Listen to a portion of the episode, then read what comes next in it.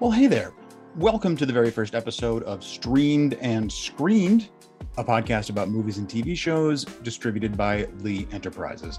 The show is hosted by Bruce Miller, an entertainment reporter for multiple decades, who is now the editor of the Sioux City Journal, Jared McNett, a reporter for the Sioux City Journal, and me, Chris Lay, the podcast operations manager for Lee. If you are new to the show, welcome. We're happy to have you. And if you've been here for a little bit, you'll know that we used to be called Just Be Nominated. You see, when we started the show two years ago, we had an awards season themed approach, but over time, the show ended up covering TV shows, streaming networks, the film industry, box office numbers, etc., etc. Ultimately, we figured that it was time to rechristen the ship with a more appropriate title. Thus, Streamed and Screened the other big change is that you'll be hearing interviews with guests a whole lot more often, if not every week. This week, for example, Bruce had a great conversation with honest to God legendary songwriter Diane Warren, who, over the course of her career, has been nominated for 12 Academy Awards, but somehow has yet to snag a statue. We're going to find out this weekend if her song Somehow You Do from the movie Four Good Days will earn her nomination number 13. Also, we're going to round up some of the brand new movies and TV shows worth seeing with links posted in the show notes as they apply, along with contact info for us if you want to catch up and find out what we're up to. Finally, if you like the show, please tell your pals, tell your friends. Also, you can let us know what you think in the review section of the show wherever you get your podcasts. Now, here it is. Our show kicks off after this short pause. Welcome to Streamed and Screened, formerly titled Just to Be Nominated. It's a new show. We're kind of testing out a new format. It's new and improved. Come on, it's new and improved. Can't you feel it? It is absolutely new and improved. That uh, the voice you hear is Bruce Miller, who's an entertainment reporter for multiple decades, currently the editor of the Sioux City Journal. And then we also have Jared McNett. Say hello, Jared. Hello. Jared is a reporter at the Sioux City Journal. And me, I am Chris Lay. I am the podcast operations manager for Lee and also just a uh, big fan of movies. Chris, we are now a one week away from the Oscars. Now, isn't that kind of the moment for all of us to be rallying around because who's going to be nominated? You know, that's that's the big thing when those nominations come out on February 8th. It's going to change a lot of fortunes. It's everybody's game right now, but who really do you think has a, sh- a shot at getting this stuff? Well, we have an interview at the end of the episode with Diane Warren, who is the most nominated songwriter. Best song, yeah. For best song. Um, and so we'll get to hear what getting nominated that many times is like. And we'll uh we can talk about some of the some of the songs from there. But uh, but first, we're gonna round up the things that are coming out over the course of this week that are worth being streamed or screened. Screened being in theaters streamed being on on your streamers your your your netflix your your hbo max your your hulu. Or screamed. Or screamed yeah. Jared did you see scream I did. Uh, I saw it. I think I saw it opening uh, weekend at the tail end of opening weekend, and uh, I uh, had fun with it. It didn't, you know, like drastically rewrite like that franchise or like upend my expectations of like what a horror movie could be. But uh, I thought it was uh, plenty of fun, especially the last third of the movie in particular. There's a lot of fun stuff to be had near the end. I thought so. So you were fine with it. Mm-hmm. Fine, not uh, not down on it, and not my uh, favorite horror movie I've seen over the last year or so either. So, so there's your screening report for the week. Yeah. Right? Streamed, screened, and screamed. Yes. Bruce, what uh, what have you been catching up on that's worth sharing? I have been doing a deep dive into Pam and Tommy, which is the Pamela Anderson, Tommy uh, Lee kind of slice of life miniseries.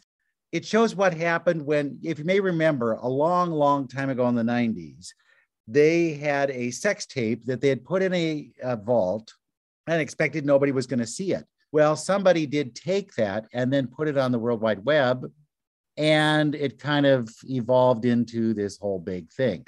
Well, this is an interesting kind of take on what happened, but it's done by the director of um, I, Tonya. So you get a very kind of similar I, Tonya vibe to it. So it's funny and it's incredibly graphic, I must say. I have never seen so much nudity on a streaming service in my whole life, and that includes HBO.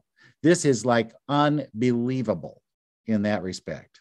So I'm warning you right up front before you start looking at it. If somebody in the room is going to be offended, do not watch it while they're there. Lily James is playing Pam Anderson, and she is incredible. Incredible. She is exactly like Pamela Anderson. And I must tell you, I have interviewed Pamela Anderson and I know what she's like. And I know the kind of coy things she does. And this woman captures every bit of it. Sebastian Stan from um, Captain America and all those kind of Marvel things. The titular Winter Soldier, as it were. Yeah, he's always kind of dour. I always saw him as kind of this depressed guy. Every time I see him in movies, I think he's depressed. Well, here he's Tommy Lee, and oh my God, oh my God, he's very wild, untamed, funny, very, very funny, and naked so much. I think I could tell you everything about him. Now, I'm assuming that they're using prosthetics and things like that in this film because I don't know how you get an actor to say yes to do those kind of things.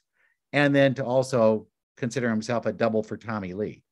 So interesting. I can't tell you exactly um, where I'm going to land because I think we're embargoed in terms of talking about it. But I will tell you that much about Pam and Tommy. It's going to be one of those kind of shockers that will make headlines. I had completely forgotten that this was a thing that was coming out. Actually, like I, I remember when this got announced, and just thinking it was wild that they've gotten to this point of like stuff from the not so distant past. Still, I mean, thirty years ago is still not that far back in the past. But I like I remembered when all that got announced, and then I just completely memory hold that until we were all set up to to talk about this, and I had forgotten that. Uh, the guy that did uh, I and also way back when uh, Lars and the Real Girl, uh, Craig Gillespie was doing this. So I think I'm you've roped me back in on this now, Bruce. I'm uh, I'm interested in this again. You know, I once was at a party with Tommy Lee. Does that sound like I'm really dropping something there? And he sat next to me, and you know, what do you ask Tommy Lee? Really? I mean, come on, what do you ask him? And I said, "Tell me about your tattoos." So we talked tattoos for a night, but the coolest tattoos he had, you won't see them in the beginning part of this film, were his children's names on his arms. And he asked the kids to sign it, like he, they were probably four, five years old, somewhere like that, to write their names on his wrists. And then he had a tattoo artist go over them. So you have these little kid words, names, you know, on on his wrists. And I thought it was like the coolest tattoo I've ever seen. And I know that sounds really strange because I would not have a tattoo if you paid me a million bucks. But I thought it was a good idea because it did say something special about him. It wasn't just something like thug life on my chest. It said something about him and his family, and it kind of told his story. And he was a nice guy, really nice guy. I enjoyed him. But anyway, that's my two cents worth with Tommy Lee. And as someone uh, yourself who uh, who has spent a certain amount of time with with both of them in, in on separate occasions, you you say that the the show rings true. Oh, I think they capture their their personalities just right on. It's right on. So far, it's been good. And that is starting on February 2nd on Hulu. And do you know, is that going to be something where it's all out at the same time, or is I, that going to be episodic? Yeah, I knowing Hulu's kind of past, they give you, a, I think they give you three in the first run, the first week, and then I think they parcel them out after that, so that then you're not binging everything. But the first three are going to show you a lot. Jared, what do you got? Well, I mean, come on. The the screen thing that I'm most looking forward to in the the immediate future is uh is Jackass Forever, and maybe we can both talk about that because it got pushed back did it get pushed back once or twice last year? I don't even remember. It got pushed now. back twice. I think it, it was supposed to be a summer release, and then they moved it to October. I think Paramount pushed a whole bunch of things back. I think once like Omicron was announced. And so it finally is coming out this weekend, Jackass Forever. But look how old they all look. Which gets addressed in the uh, in the trailer for uh, the movie. Steve-O uh, talks about that. You know, you can uh, basically get concussions right up until you're 50, and you'll be good. So, well, then we're we're borrowing time here with those guys. We'll see what happens. But you know, uh, the thing I've always noticed about Jackass is they will, no matter how hard you hit me or what you hit me with or where you go, they're going to sell it like, oh, like it was the worst thing ever. They're very good at showing pain. Oh yeah, I mean, like I think, and I think we've talked about this before because we've talked about Jackass a surprising number of times, but like it's like Three Stooges level in terms of physical comedy. Like those guys are all incredible, like physical comedians. They they sell it perfectly. Like the way they set up the stunts and stuff is about as funny as you could set up the stunts to like maximize the laughs and everything. That they're geniuses in that respect, and that's one of the many reasons I'm so excited to to see a Jackass and also just to hang out with those guys. It's fun to hang out with those guys in these movies. Yep. And the other element, I mean, this is they've been doing this for over 20 years now. I mean, this started yep. in what like 96, 97 on uh with a magazine. Yep. Yeah yeah with uh with big brother magazine um and you know kind of brought all of the the pieces together and it's it feels like this one is very much uh acknowledging the the children that that they've spawned with Eric Andre being involved and yep. Tyler the creator shows up and also kind of passing the torch in a way and so we can kind of finally let them all you know, rest uh, and not have to do any more of this stuff to themselves. But, I hope yeah. to God that's the case. yeah, and it's it's something where their their track record is so sterling that even though it's it's been so long since the last one, I, I have faith they wouldn't have done this if they didn't have faith in it. Yeah. In all of the the time that they would have spent putting this whole thing together. And yeah, I'm incredibly excited to to go and see that in a theater with uh with with human beings. Well, they basically had let's see, Jackass 3D was 2010, so they basically had 20 or uh, sorry, 10 years to come up with new stunts and like ideas and stuff like that. So that's a that's a good long stretch of time to whittle down all of those possible stunts into a 90 minute movie or whatever it is runtime wise. Yep it's coming to the point though where Johnny Knoxville will be dirty grandpa. Yeah. yep. Then he won't have to wear the prosthetics anymore. He can just yeah, like, he's just yeah. there. Yeah, he doesn't have to do the makeup and all that. Yeah. Yeah, I'm waiting for it too. I I loved when they were on MTV. I thought that was really fun.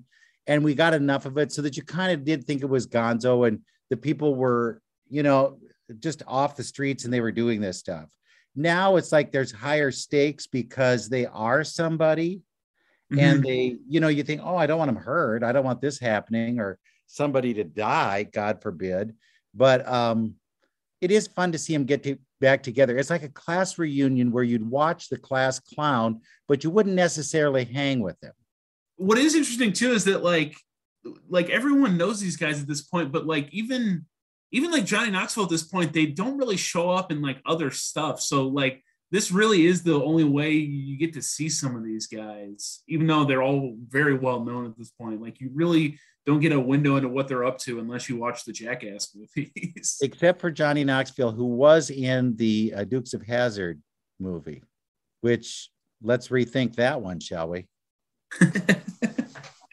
Jackass Forever comes out this weekend, so go and see that if you can. Yes. Uh, and the one that I'm going to throw out there as a recommendation, uh, I'm I'm intrigued by this. Bruce, you might have actually seen uh, a, uh, a screener for this, but uh, Murderville, the the new show that is coming out on the third on Netflix, February third. It stars Will Arnett, and it is a an improvised detective show hmm. where he is a detective named Terry Seattle, and they bring in celebrity guests uh, Kumail Nanjiani, Ken Jeong, Rob Huebel, Conan O'Brien, David Wain, big names, I guess, in you know in comedy circles, and they have to improvise along with him to solve these crimes, and it sounds like it could be really interesting or not that. so the thing that prompted all of this was only murders in the building. It did really well. And you look at that and you think, hmm, Steve Martin and Martin Short and Selena Gomez, that's not a trio that you'd really think would be a hit. You know, it either skews old or it skews something you don't know. And it was a hit and it got a lot of awards attention. And I think these murder mysteries are popping up pretty rapidly. There's another one coming, I believe it's on, is it on Apple called The After Party? And The After Party, um, you will like that one. That's very good. It's kind of fun. James Franco's brother Dave plays this kind of odd celebrity who dies. And then you've got to backtrack and figure out who was the one who actually uh, was responsible. And they show goofy things. And I think you might have seen clips of this when they've gone on the shows where he did a movie version of Hall and Oates. And it's just stupid stuff where they say, like, no, you only can have one with a mustache in a, in a uh, duo and uh, Channing Tatum plays Oates. Um, so it's interesting to see how it all spills out, but it is funny. Tiffany Haddish is in it, and I think that's going to be a new model. We're going to see more and more mysteries on TV um, in these streaming things because people will take five to eight episodes and they're good with it. But when it's more than that, I don't know that they like to watch a series. You know, the idea that you're going to see another series like This Is Us, good luck.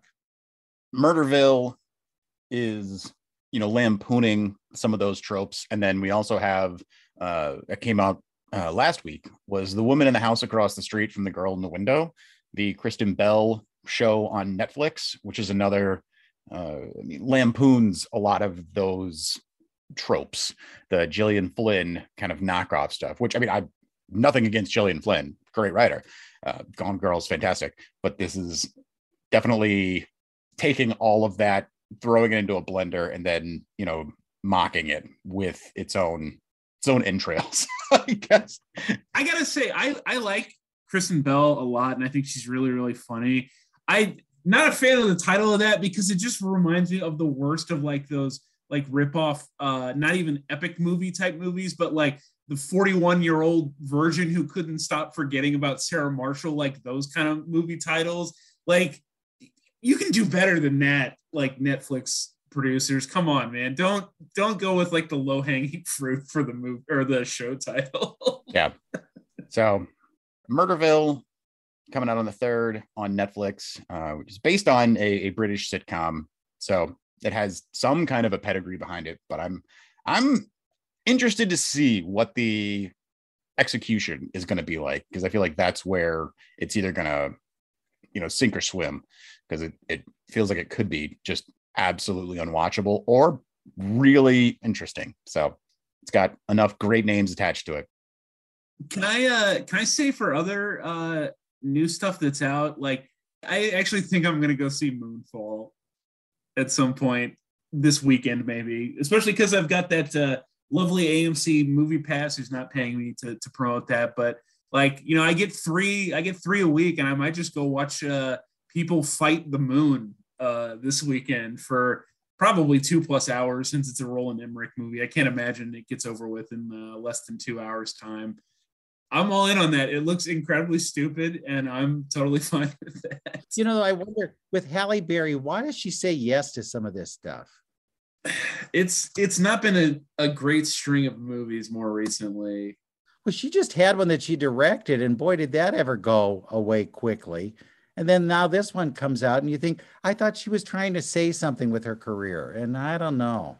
She was she was fun in uh, the last John Wick movie in John Wick Three, but that was 2019, so that's been a little bit. Yeah, well, um, it was the one where she was beaten up. Uh, bruised. That was the one from 2020. Yeah, that just came out. We just got that one, and um, the idea that now, oh, I'm going to follow that one up with the the moon is tipping. Yeah, right. This is good. This is good. So I really wish she would make better choices. And I think she has access to people who can help her make better choices. But I do not see this as one of those. But you use that little pass and you just see what that is because I don't know that I'm going to be going to it. Well, I'm under no illusions that it's going to be a good movie, but it looks like it'll at least be a spectacle, and I'm fine with that. So I think spectacle is the the word I think to, to describe yep. it. It seems like it knows exactly what it is and is not aspiring to be anything other than a ridiculous premise. And I mean, like you said, Roland Emmerich is not exactly known for uh, subtlety or. so, yeah, I mean, it seems like it could be a lot of fun. Again, if you just kind of turn off your your brain. your entire brain. Yeah. If you if you are almost comatose. Yep. It'll be a lovely movie. Bruce? I would like to talk about the Oscar nominations because I have a feeling, Jared, that somebody mm-hmm. that you really like could actually be nominated. I have been seeing a lot of buzz that's going in that direction, and that somebody is your Nicolas Cage in Pig. Do you I'm think it's fist happen? Um, I I hope it does. Um, I don't know what that means in terms of who the other nominees are going to be if Nicolas Cage does find a way to make it on. Um, I I'm all for that because that really was one of my favorite. I've talked about how that was my favorite movie from last year, and that was definitely one of my favorite performances from last year. I don't know what I liked more. I'm sure if I thought about it a little more, uh, I could name like one or two. But I I'm totally good with that, especially because you know, for certain movies, like the reason people care about this stuff is like, you know, if you get an Oscar nomination, that gets a little bit more spotlight for your movie. And that was a pretty independent movie. So if more people find out about that movie, I'm totally happy with that.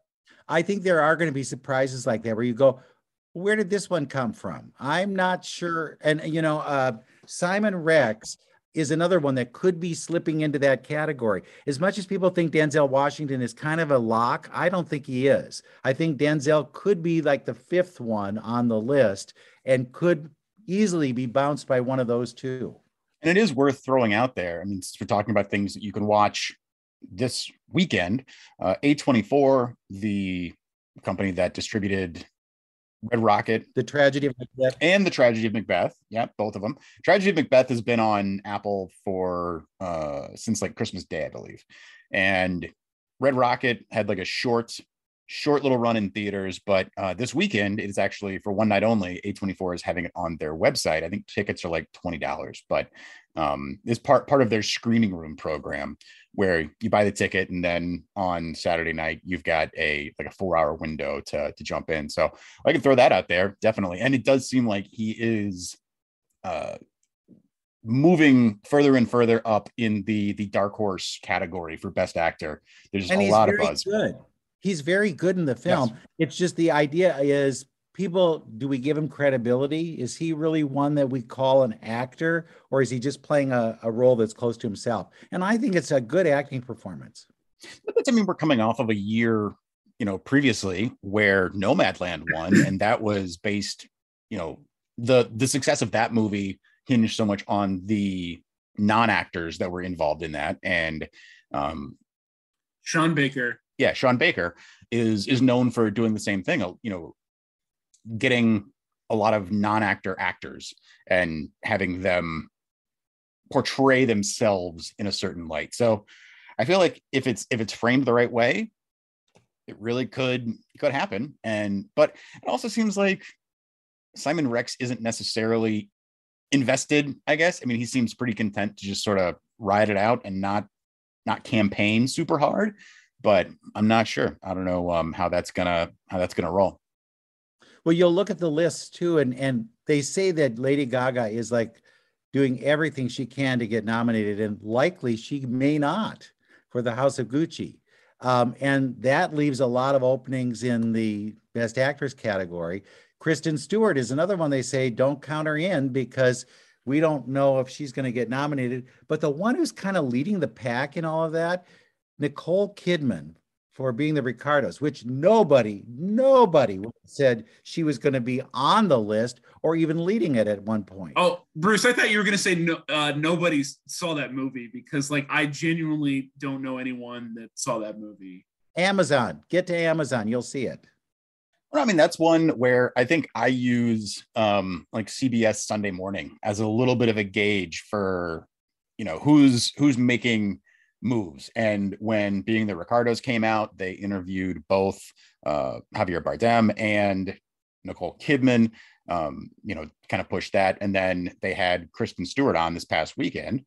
Uh, so, you know, it's definitely getting out there, and the target audience that CBS Sunday Morning gets, I mean, is certainly up there in in years. I guess I, I probably you know mark a uh, the lower end of the the age range that's conti- you know continuously watching that show. So i mean speaking to somebody. They're ordering packages from amazon prime so you know that they've heard a lot about it. Bruce you mentioned uh, uh, lady gaga and i love how hard even still she is going for getting nominated. Like i was just trying to find this is just five days ago. This is the most recent version of this kind of thing that's happened with like uh, her part in that movie for a little while now. This is a deadline story. Uh, how Lady Gaga made peace with her personal demons to play the Black Widow in House of Gucci. And I feel like there's been a version of that story in like every outlet for like weeks and weeks and months now. And I, I, I, I love it. I love that. Like that's the way she's going for it. Yeah, it's it's um like some of those old school ones that they actually had to clamp down on, where they were actually campaigning. They would come and knock on your door and say, vote for me. And she's getting as close as you can get mm-hmm. to that style without actually um, knocking.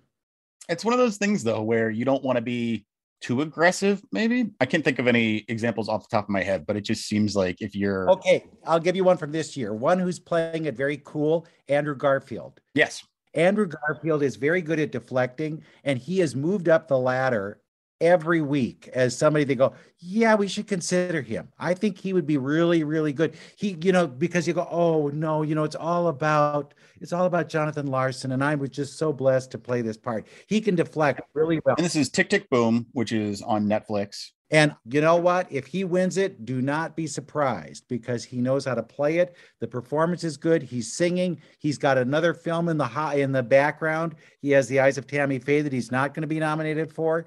So there's a lot there. Usually, if they have one or more films that were good, they get a good shot at getting the nomination and winning.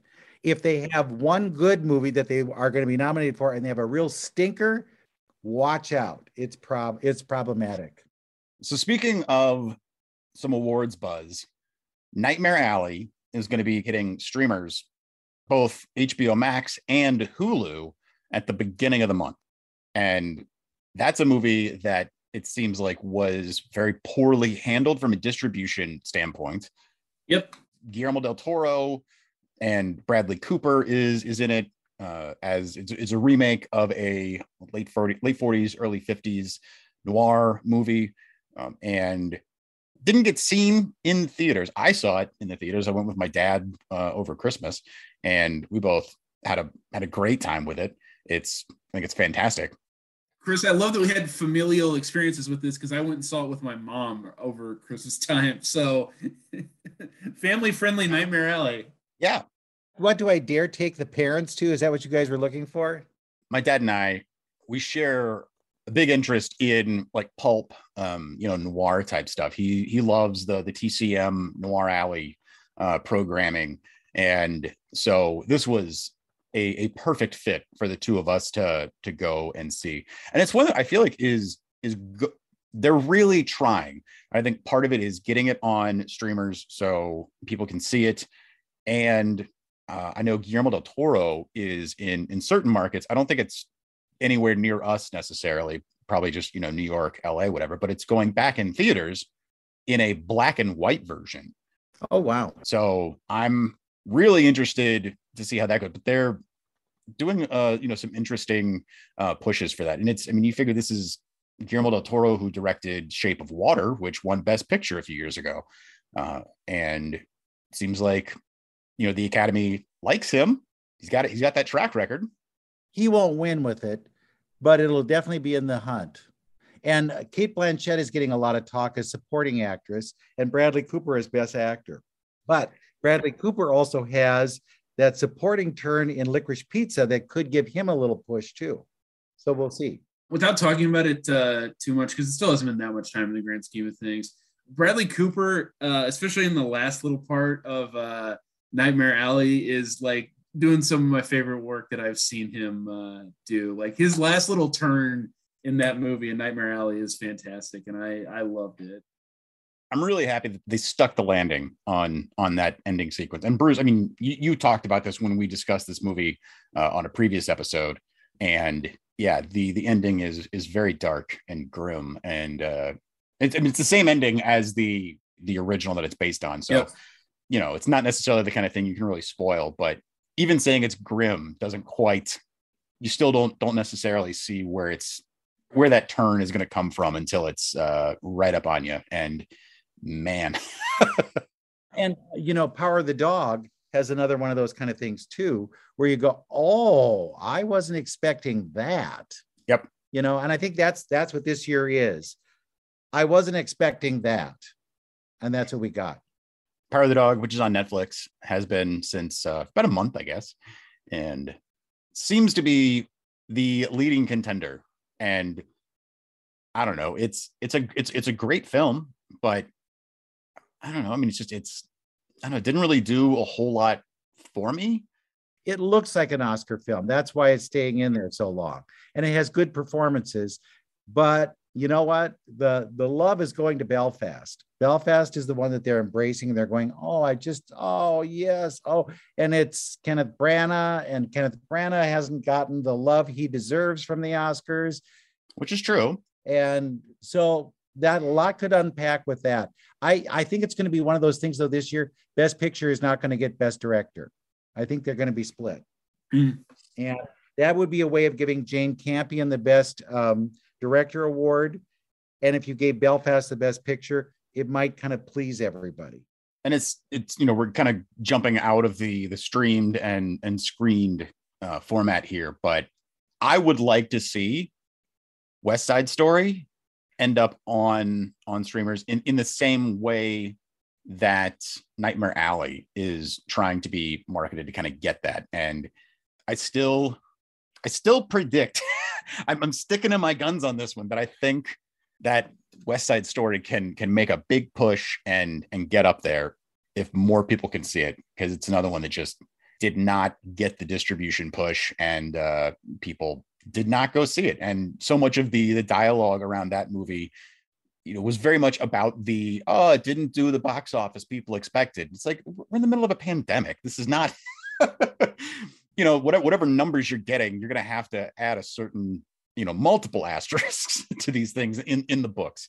But I would like to see that end up on on HBO Max at some point between now and uh, the nominations, but I don't think it's going to happen of course, the uh, the through line with both uh, West Side Story and uh, Nightmare Alley, which neither were handled the way they should have been, is of course those are both uh, movies uh, related to Fox that uh, Disney uh, bought up and was uh, kind of the last little bits and pieces of stuff from when Fox movies were still Fox movies, and uh, hard not to think they just kind of buried some of these. Yeah, or just didn't want to give the bandwidth to, didn't want yeah. to, you know, have anyone in marketing, you know, spending any additional time on getting these things out when in reality they totally could have had some, you know, some real awards contenders. But yeah, so kind of jumping jumping back into the the streamed uh, and screened uh, format and to sort of throw to the interview that Bruce has. Um, I'll mention some of the older films that are coming hitting uh, streamers. Uh, Netflix is going to get Caddyshack 2, which has two songs by Diane Warren in there. And also, uh, White Men Can't Jump is going to be on Hulu starting at the beginning of this month. And that has a song by Diane Warren as well. And I would say White Men Can't Jump is profoundly underrated. Oh, yeah. All time sports movie. Yeah. Sports movie and a, a Jeopardy movie. And uh, yeah, it's fantastic. The Diane Warren connection is there. And uh, yeah, before we jump to that, I will. I've got a list of the the 12 nominations that Diane Warren has had and the films that that she lost to. Some of them are kind of obvious, you know. I mean, Titanic beat out her song uh, from Con Air, which makes sense, I guess, because Titanic was just impossible. But the one that that makes the least sense is in 1999. I don't want to miss a thing. That was the one I was going to say too. Yeah. yeah. the one that she wrote for Aerosmith, that was in Michael Bay, uh, Jerry Bruckheimer, Armageddon, huge song, and it lost to "When You Believe" from the Prince of Egypt. I don't even know that song.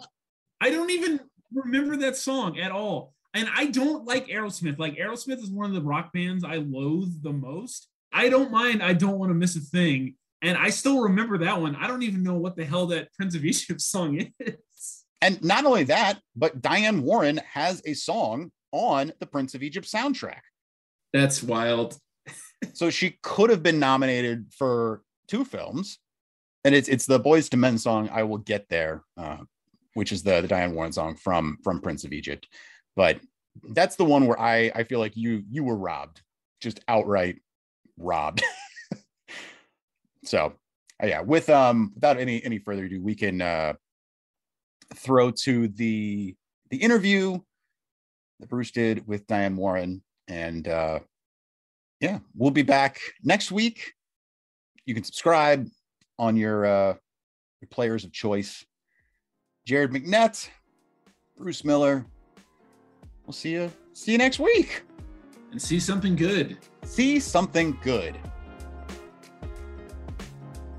We have talked about Diane Warren forever. We have. And we have pressed her case every year that she's nominated. It has been 12 years that she has been nominated for Best Song. Nobody comes close in terms of not winning in that category. And this year she has another song that could be potentially nominated, and she's crossing her fingers and hoping for it. Well, so when we started talking about all this, I said, you know what? We got to get a hold of Diane. We've got to talk to her. And I got a chance to talk with her the other day.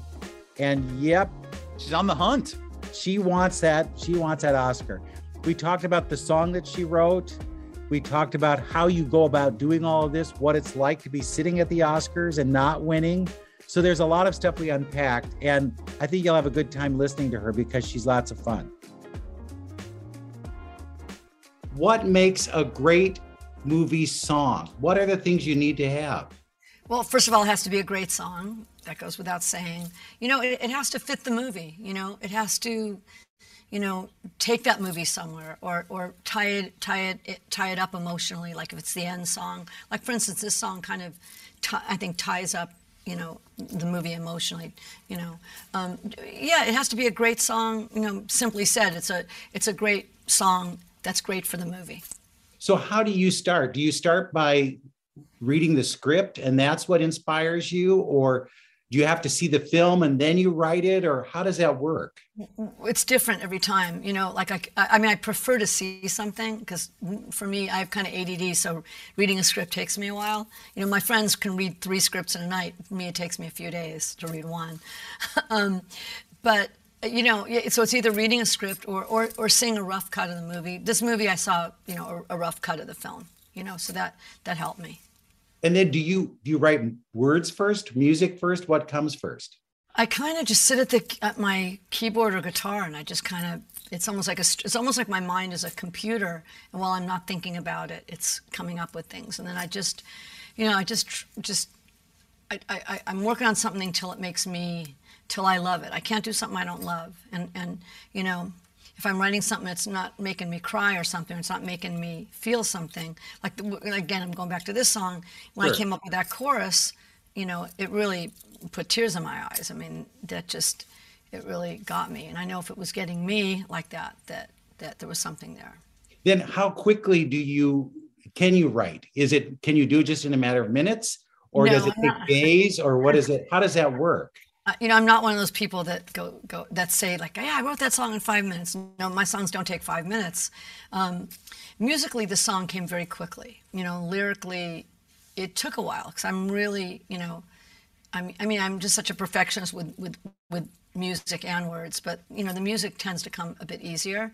Um, but the, but lyrics are you know they can just really drive you crazy. Like like with this song, there were some things that were so easy, and then some things that were really hard, you know, lyrically. And I had a really great first verse, and like, well, how do I, you know, how do I get a second verse as good as that first verse? So that took me, you know, a minute. I mean, I worked on the song almost a week, and mainly on lyrics almost a week. Listen to you. Yeah. Oh my For God. three and a half minutes. And isn't it weird? You think like four minutes of something that you spent a week on. It's really weird. Well, then do you hear a singer's voice in your head? Do you say, oh, this is a Reba song? It should be a Reba song? Or Sometimes I hear I hear an artist in my head, you know, or I think that where it could go.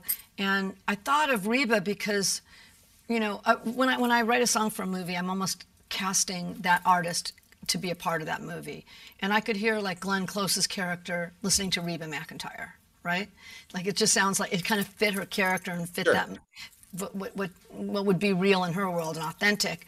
And also there was an added, you know, layer with, with Reba. Not only is she a great singer, but she's a survivor.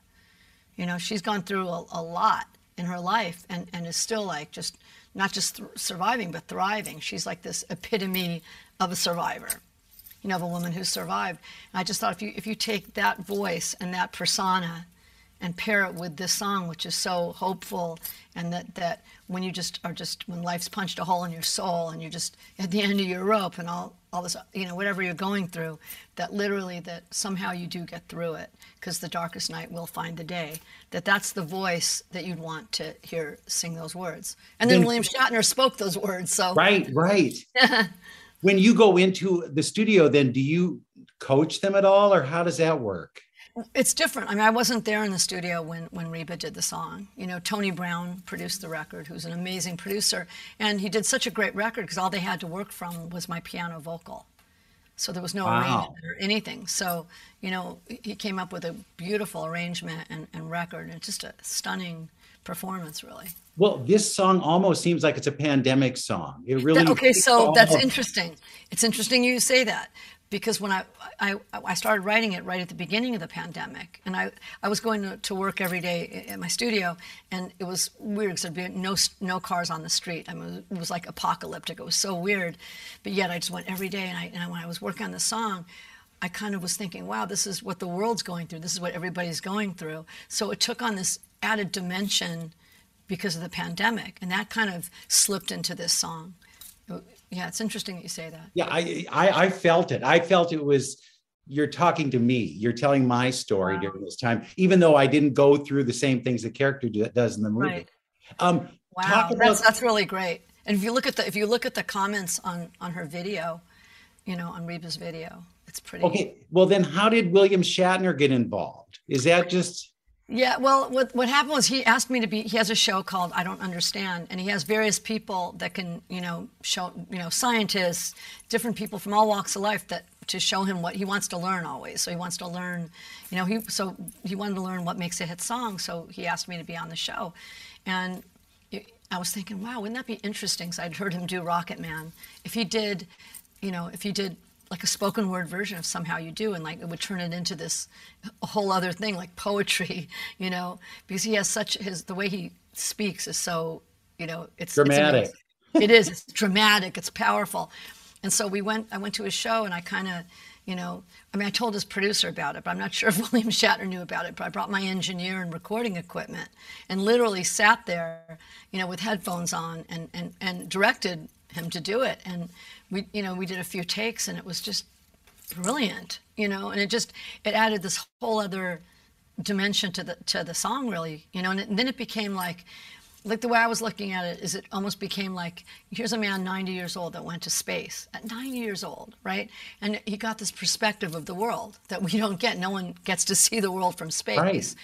and it's almost like he came back down to earth and he said, you know what, we're going to be okay. And when he says it, that, the way he says, and we're, you're going to be okay, it's just like you just believe it. It's almost like he's just giving us all a big hug and saying, you know, we're, we're going to be fine.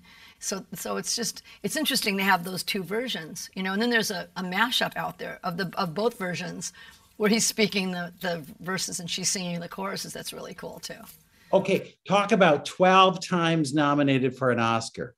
Yeah, I okay, so I'm now the most nominated woman in uh, Uh, the entire 94 years of the Oscars to have not won. And there's only one, two The guys Susan ahead of me. Lucci, right? I'm, that I'm totally the Susan Lucci. And there's only two guys ahead of me. So, and, and by the way, in any category, not just music. So, you know, I, I kind of wear that proudly. I think that's really cool. You know, the fact is, it's it's it's longevity. I mean, my first nomination was in 1988.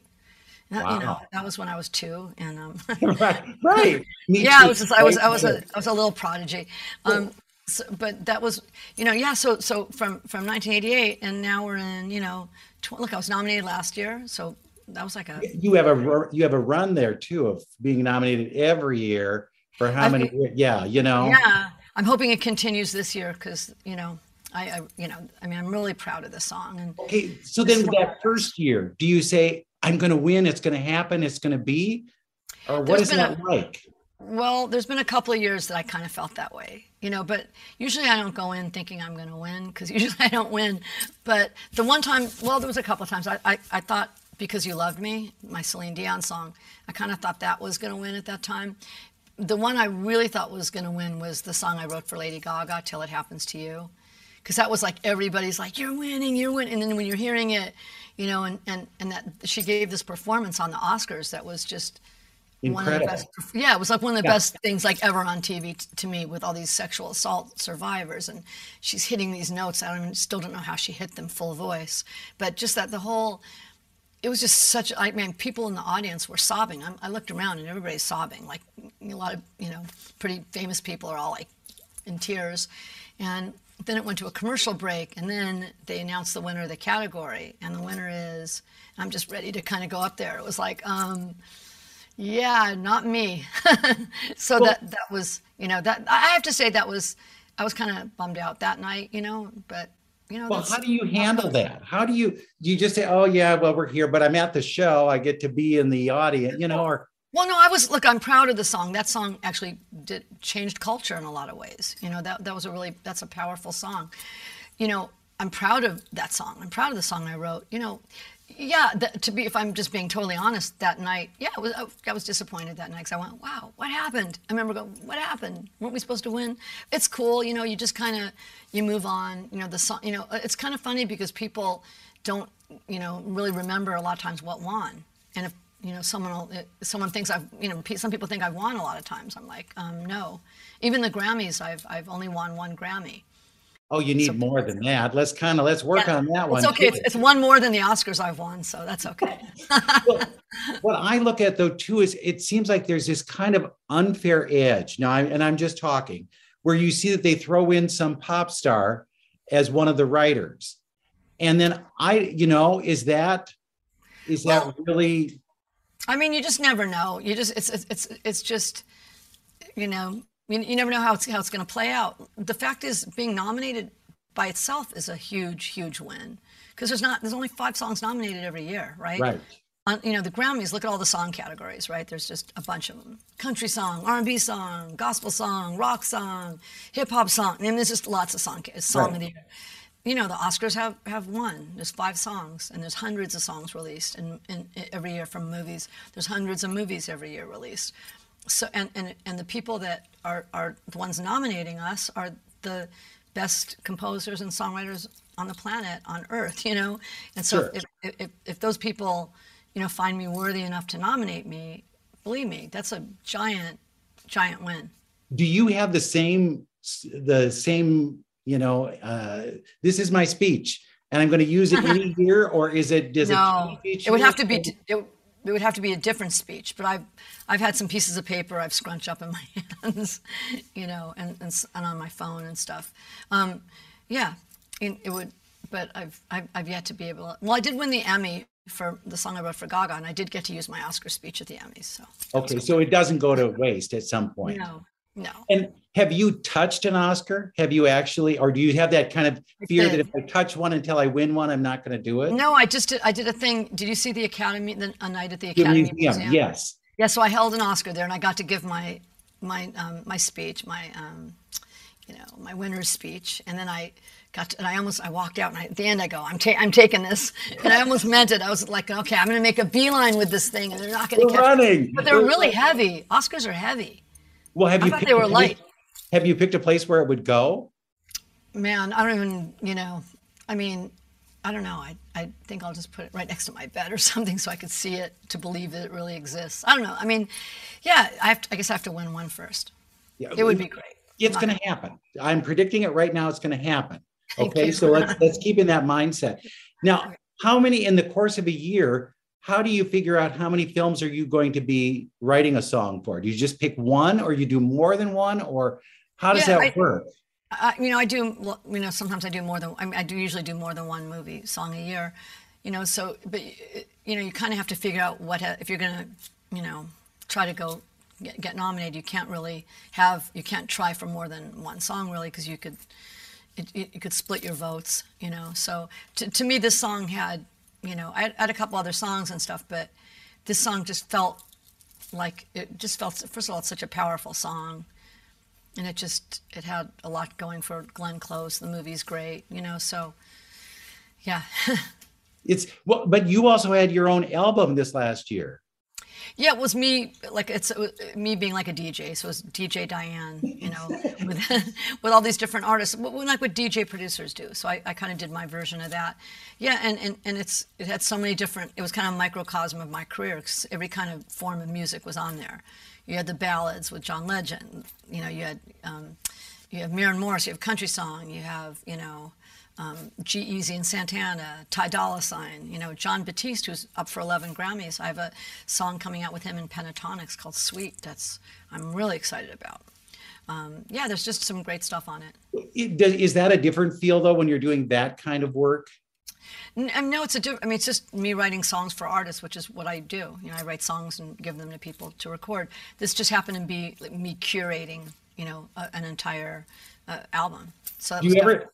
Do you ever think you'll be out of words or you'll be out of music? You'll say, "I've done No. it. I can't think of any no, more." there's there's always something new. There's always something new to discover. So I don't think that way. I think there's always more. Have you said no a lot and said, "No, I'm not going to do that one"? I, a movie or something like that. Yeah, yeah. I, I have. I have. I have to. I have to really feel something and, and you know love something and think I can really contribute to do something. And then what about the the singer? Do you have to have a connection with them too, or No, no. I mean, I don't have to necessarily know them, or, but but it, back to the movie thing. Yeah, it's it has to be it has to be the right artist for the song for that movie, you know. So when I'm writing a song and giving it to an artist, that's just that's the right song for that artist, and that's really important. But when you're doing it for a movie too, it's not just a voice, you know, the right voice in the song. There has to be more than that. That artist, there has to be something, you know. That that artist almost has to be another cast member of that movie. Is there already one in the in the hopper for next year? Have you already started that far? Yeah, ahead? there's a, there's yeah, I have a couple of good things I'm excited about for next year. So, So- yeah, God bless you. That's great. It never ends, right? no, And one last thing I do, I do have to know is when you're sitting at the Oscars, what is that like? it can. Well, it's I'm always excited. Look, you know, I stay up all night waiting for the nominations. This I am not jaded in the least. I'm so excited about everything about the Oscars, and and being there, you know, is amazing. It's amazing. I mean, you know, like it's it's. You know, look, I was never the cool kid in school. I never got invited to anything. You know, I was kind of always the outcast and stuff. So, you know, it's kind of cool to be invited to the party, really, you know, especially that kind of thing. And yeah, it's it could be nerve wracking, you know, especially kind of when like if you think you have any chance, you know. Um, so, yeah, I mean, I thought even last year I maybe had a chance, but I, Oh, I did too. I did too. it's, it I was such a good was song. be a year. I thought, and it was on my dad's birthday, so I'm thinking there's all these signs I'm getting, but you know, you know, it wasn't meant to be, you know, but you know, I I, I believe it'll happen. Oh, I do too. I, I am convinced it's going to happen. And if not, you and Glenn should have that after so many nominations, they just turn into an Oscar, right? I know we we. It's kind of funny that we, we added it up. We, we between us, we, we've lost 20 times. She- she's lost eight times. I got her beat. She's catching up, but you know, I'm You still. know, but really, I'm. I think there should be a rule like that. Maybe if you get on the board, you say, "Let's make this a rule." You get X number of nominations. It's turning into an Oscar. I'm sorry. yeah, I love that. I'm I'm I'm all for that. Yes, let me, let's make that happen. Hey, Thank you so much, and good luck. Thank My you so fingers much. are crossed. I'm all ready Thank you. for you, and I want you to make sure when you do go up there to accept that Oscar, you wink at me. I will wink at you. I'll probably Faint is what I'll do. but I'll wink at you before I faint. Okay, I'm counting on you. Hey, and Diane, thank you so much. Thank you. Thank you. Good Great to talk good luck to you. too. Thank you. All right, so that is the end of the episode. We're going to be back next week with another interview and more picks. So make sure that you're subscribed to the show wherever you get your podcasts. You can check the show notes for links to where you can stream the movies and shows that we talked about, discover older episodes, and find ways to contact Bruce, Jared, and myself as well if you want. The show is produced by myself, Bruce, and Jared, and I am the one who records and edits it. We hope that you've enjoyed the show and are taking very good care of yourselves out there. As always, see something good.